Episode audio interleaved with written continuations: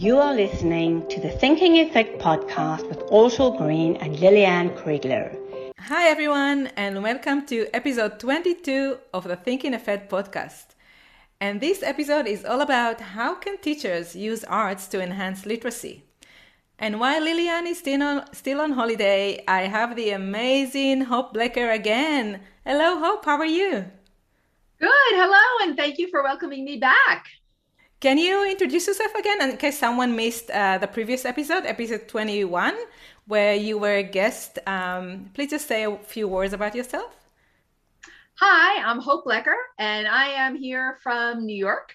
And I am an educator with 37 years of experience and I love working with the students. It's where my energy is fed, and I use my energy to feed them and engage them. And those students are kindergarten through college, along with my peers. And I thank you, Ortal, for inviting me, and I'm here to share.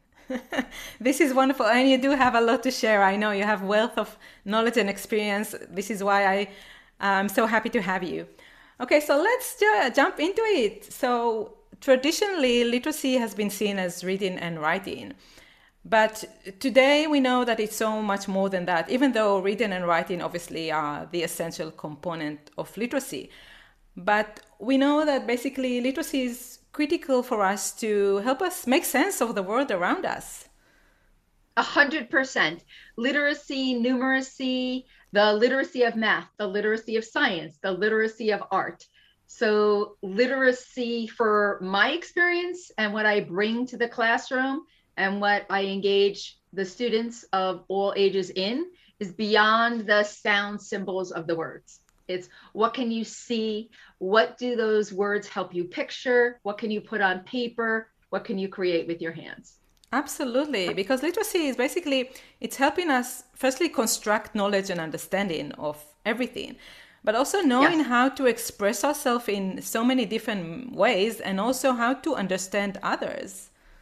And I have a good example of that. When I was teaching elementary age ESL students, English as a second language, I had a student who was uh, very knowledgeable, literate in her first language. And we knew that from conversations with her parents. And yet the parents said she's frustrated that she knows she's very she was very self-aware. Her level of english wasn't at her level of her first language. So upon giving her pencil and paper she would draw these beautifully detailed pictures. So for an assignment of tell us what you did over the weekend she was not able to have command of the english. However her pictures included so many details of where she had gone down to a table with two chairs and a cup with the little lines for steam. And then she t- came and took a brown crayon and colored it in. And she was, she went like this. And I said, hot cocoa? She's like, chocolate, chocolate. I said, oh, you had hot chocolate. And she beamed. And from then, that picture was like the floodgates opened. And, and had I not had an um the idea the know-it-all wherewithal to say pencil and paper let her communicate in a way that she can and is comfortable that door would not have opened. So ever since uh, that that was like let let the arts be the way. And you said it beautifully and I, and I agree that literacy really opens the door to the world. And and yes there are many different ways to express ourselves and it's interesting you mentioned drawing because children naturally draw. I mean from you see it from they do it from a very young age. They express themselves through drawing. Yes. And so it's brilliant that you let her let her use that medium to express herself. And today actually there are quite a few research papers that show the direct connection between drawing and language development. And i know that you yourself have experience in that area as part of the, your dissertation yeah, so I was fortunate enough to be writing my dissertation at a time that I was also a literacy coach in an elementary school. And having loved art as a child and as my my own children were growing, they were involved in the arts. I was having conversations with the art teacher and her name is Wendy and she was doing also research on her own and at that time we had an influx of English language learners which connected to what became the topic of my dissertation was how can we assess the English language learners because we, we can't assess them in alphabetical order. That's not how we as native speakers learn English. And that therefore I did not believe that that was how ELL's children were getting command. So she had research where she said, Oh my gosh, here's a book. And if you ask a child to draw a self portrait, what they will draw relates to a stage of their literacy. And my immediate reaction was like, No way. Like, how did someone like was someone watching us in this room have this conversation? And there it was, stages, ages of asking a child to draw themselves a self-portrait and how that corresponds to sense of self and development. And then what I then connected it with was if that's the picture they draw, and then where is that corresponding with their mastery of sounds and symbols of, of English? So it was over you know, over the course of a conversation, connecting it to my prior experience, and then being in the field and asking students, um, what are the, you know, identify the letters, make the sounds, draw yourself. And it was like, all right, here's this triangulation. And it was a beautiful thing to see because, you know, it's just this idea, maybe, maybe, maybe. And it was like, wow, oh my gosh, these pieces are coming together. And I was fortunate enough to be in a supportive environment that then that did become an assessment and a teaching tool. So we had all the students enrolling draw their self portrait. How are they doing with their sound symbols, whether they were English as a first language or English as a second language? And then how can we help them grow from there? And it's wonderful you, you do so because even though we know today about the strong correlation and connection between drawing, for example, and development of language, we still don't include uh, include that in literacy teaching. We don't include uh, drawing or any uh, usually any kind of arts. And what I what I know that you know when we need to draw something, when a child needs to draw something, let's say you tell tell him to draw a word or um, something like that, then it takes more time for the brain to think about how to visualize it, how to draw it, how to uh, present it on a paper and that extra time for processing actually helps the child to better understand that concept, that idea, to process it within it. And also during that time, the brain actually uh, moves more freely, thinks more freely, and therefore make new connection and thinks more creatively. So the whole process of asking a child to draw a letter, a sentence, a word, whatever, whatever it might be, actually help them learn it in a much more deeper level and understand it much better than if if they'll just repeat that word or sentence. And it has to do also with your uh, muscle memory because when you're drawing and you're moving your fingers you're consciously thinking about it and then at some point as you're saying it becomes the doodle it becomes more but it becomes your movement and your muscle memory helps you remember it and connect with it way more. Uh, and it, and it, then it becomes part of how you remember, what you think, what you imagine. And I remember when I was in school, it was teachers saying, "Don't doodle, stop doodling, stop, you know, be on task." And a few years ago in a classroom, I had a parent that said, Please let my child doodle. They are paying attention, but they have to doodle in order to be able to synthesize what you're saying. And a cute aside was one day I was walking around and this the same student, it was like she was doodling me teaching. And I wanted to chuck, and there she was like hiding it as I came around. I was like, what are you doing? And she's like, no, no, no. And she really thought she was going to get in trouble. And it was the cutest little caricature. And there was me with this little speech bubble. And, and she's like, that's how I can remember this lesson. And I was like, there it is. There is you know you kind of laugh at a child making a caricature of you but um, it carries over in to the time to process. And that ask a question count to 10 before you choose who's going to answer. And you know take a deep breath. And the doodle like i i have books that i would read um you know even from little blue and little yellow.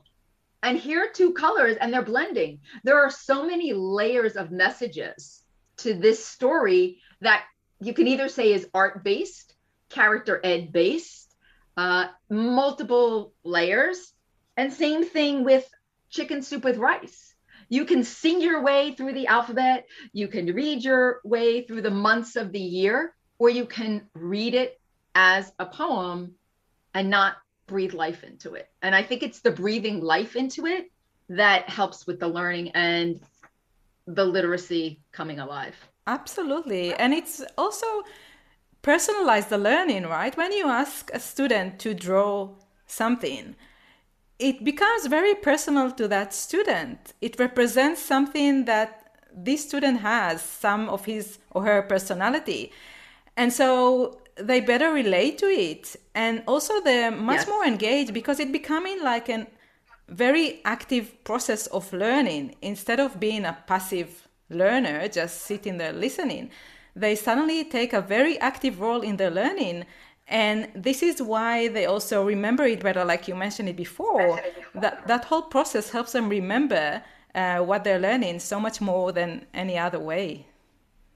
And I knew um, in my classrooms, I would have, when we would have to have word walls, I said, I'm doing picture word walls. It'll be the word, it'll be the picture. And I had students draw the pictures. I was like, these, I don't, I didn't need to own the picture. In the beginning, it was pictures that I would put. And then as they became more comfortable with it, it's like, okay, sometimes it would be a photograph and sometimes it would be their drawing. Okay, this is how you're helping each other understand what this concept is. And I think today, part of that is what the emojis are. They're pictures that help us understand. Same thing with Rebus. It's a picture that takes the place of a word. It's about the understanding. It's not about the quizzing. It's not about, you know, how quickly can you do the picture. It's how is that picture an asset? Absolutely. And, you know, some people think, oh, we, we grow out of picture books. You know, it's it's it's progress when you no longer need the pictures in the book. And I think that we should relook at that because there's something that comes from looking at the picture and saying, this is the story I'm creating to go with it, and vice versa. And Broadway is a great example of that. You know, you have Sunday in the Park with George, that's off of a Seurat painting, and they made it into a Broadway show. Yeah, I love picture books. Oh, it's, I, it, it's wonderful, and and you know, for teachers, it's very easy actually to incorporate arts and drawing into the literacy teaching. And let's just go uh, give teachers a few examples. So, for example, if you teach your students new voc- vocabulary, new words, then you can ask them to draw these new words. And then they can share actually their drawing. They can explain why they drew it this in this way, what it means for them. And and it's beautiful that just the um, just sharing with others help others gain a better and deeper understanding of that new world. Board and and another example can be if you read them a short story or a poem you can ask them to draw that short story and poem bring it yes. to life through a picture. And then again yes. ask them to share why have they presented it in this manner. Let them explain to the rest of the class why they've chosen to do it in this manner. And that can go all the way up through high school I had I had teachers that I worked with that where they said, oh, they were getting bored with vocabulary and you know, and, and yet they needed to do it. So we created um, up in a high school class, we had some students made the the piece the index card had the word and others had the picture. And we had them tape it on their backs. And then they had to find their match. So it was get up, move around, which is great for some students who need that movement, and then find your match and then they would have to explain why they like matched with each other. And at first they were very intentionally you know different so that you knew they would find each other as an answer. And it was really interesting when you listen. So oral is another kind of literacy. Listen to their explanations. Listen to how they connected with each other and why. Because you gain a lot of insight into their thinking process Absolutely. And, and the decision as to why have you chose these colors? Why have you chose these shapes? Uh, it definitely gives a lot of insight into how they think and how they process this new information and vocabulary. So definitely, yeah, it's suitable for all ages, and it it's so much fun and it's so much more engaging than just oh, sitting in the classroom and just listening to new information.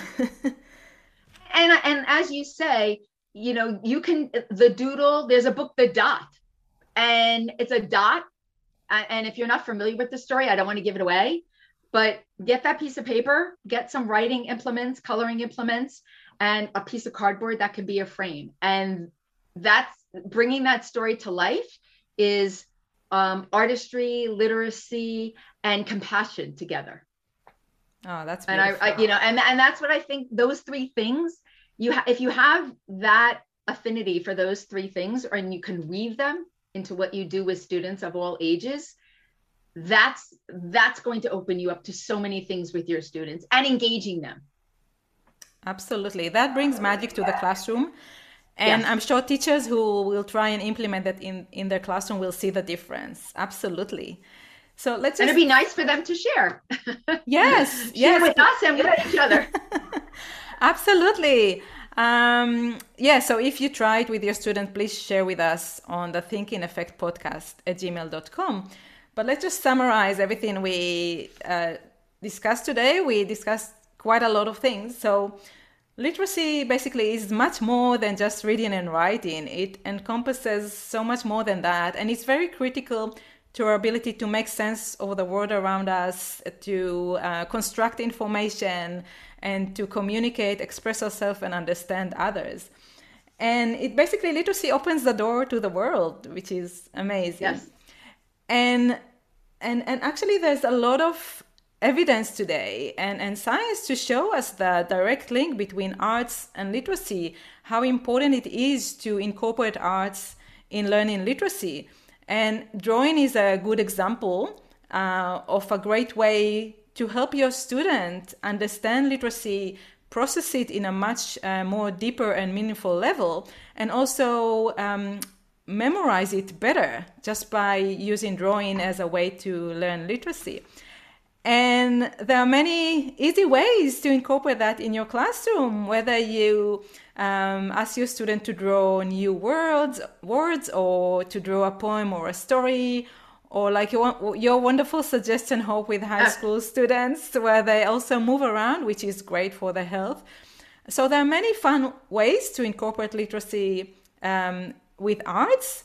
And uh, we strongly encourage you to give it a go and see how it goes. I'm sure you'll you'll enjoy it and your students will would enjoy it as well and i appreciate this opportunity and i just want to end with it's intentional if you look at studies of um, older people people as we age that from senior citizens in, in independent living assisted living and dementia their treatment includes the arts and and those brand brain pathways and keeping that active. A lot of that is tactile arts reading to them word uh, puzzles and I, I think that that intentional um, approach shows how you can have the um, depth and breadth you know from Play-Doh to you know singing to painting i think it's there for us to use Absolutely. And thank you so much, Hope, for joining us today and for sharing uh, your wealth of knowledge and experience with everyone. I really appreciate it. My pleasure. Thank you for having me.